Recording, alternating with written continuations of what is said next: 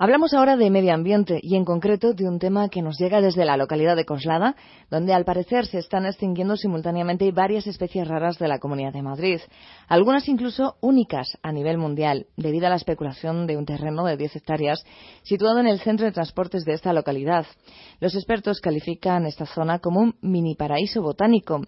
Lo han denunciado varias asociaciones ecologistas como ARBA, del Jarama al Soto, Grama y Ecologistas en Acción. Precisamente en los estudios tenemos a la portavoz de esta última, María Ángeles Nieto. Buenos días. Hola, buenos días. Según denunciáis, se han eliminado 350 especies botánicas únicas, un descubrimiento muy reciente, ¿no es así? Sí, eso es. Es a partir del año 2005 cuando el profesor Martínez Lavarga descubre las dos primeras y a partir de entonces, pues eh, aprovechando el año 2010, el año internacional de la biodiversidad, se hace, se convoca un testing fotográfico y empiezan a aparecer todas las especies que han ido apareciendo después y la más reciente que se ha descubierto y que además es de una de las que queda su, su existencia, queda recogida en una publicación científica, es un trigo que ha sido de las últimas especies eh, descubiertas. Está con nosotros al otro lado del teléfono precisamente el profesor Juan Manuel Martínez Lavarga. Buenos días. Hola, buenos días. ¿Por qué son tan importantes estas especies? Vamos a ver, eh, estamos en un sitio único que después de, yo llevo varios años, en concreto 20 años aproximadamente, recorriendo la zona centro de España, visitando localidades y haciendo listas de plantas para estudiar la biodiversidad. Entonces, después de más de 6.000 sitios visitados, puedo asegurar que el lugar este de Coslada era el lugar con mayor interés botánico de todo el centro de la península y seguramente uno de los mejores sitios de toda España. Había especies pues que teníamos la mejor población mundial conocida de la alcachofa esta famosa, que bueno, es la que más repercusión mediática ha tenido, la Cinara turneforti. Pero es que no solo esto, sino que había pues en total una veintena de especies muy raras que aquí pues seguramente tendrían su mejor población, por lo menos en España, y en concreto, bueno, pues lo que ha comentado antes María Ángeles, una especie de trigo silvestre que no se conocía previamente ni en España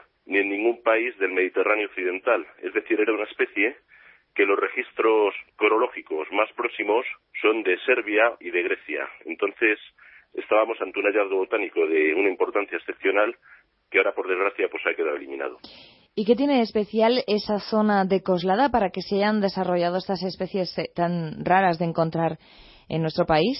Pues pensamos que es el suelo, que hay unas arcillas especiales que son bastante raras y luego pues una combinación del suelo más la climatología pues hace que aquí pues se combinen estas plantas. En concreto hay proximidad botánica con algunas zonas de Andalucía, entonces eh, pensamos que aquí eh, hay mucho calor, es una estación muy térmica y por eso pues han refugiado aquí especies que en el resto del centro de la península son muy raras. También habíamos detectado alguna especie de insecto muy rara, por ejemplo, encontramos una especie de grillo, el grillo de visera, que está recogido en el catálogo de especies amenazadas de la Comunidad de Madrid.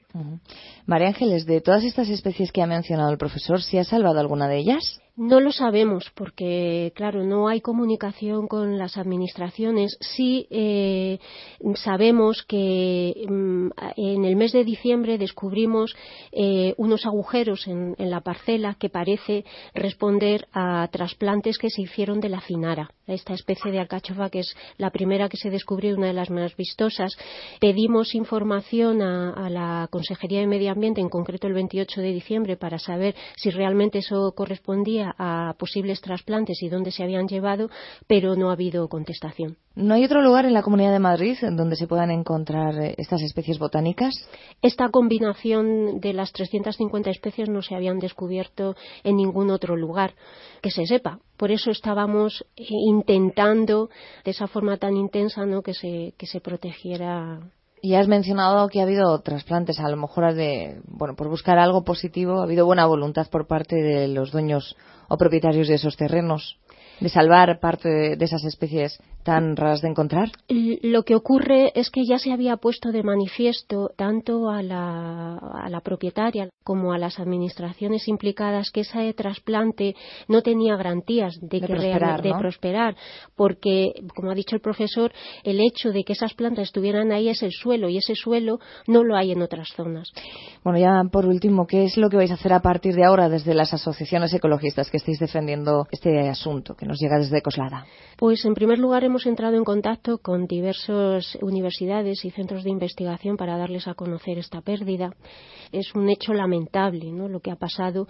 Y por otro lado, eh, pues vamos a intentar mm, estudiar la posibilidad de que esto no quede, sin, quede impune y que los responsables de, de esto tengan algún castigo, ¿no? por decirlo de alguna forma. Si te acabas de incorporar, esto es la mañana en Cope Comunidad y estamos hablando de unas 350 especies botánicas diferentes y únicas a nivel mundial que se han destruido en una localidad madrileña, en Coslada, y según han denunciado varias asociaciones ecologistas, como en este caso a través de María Ángeles Nieto, Ecologistas en Acción, el motivo es la especulación del suelo.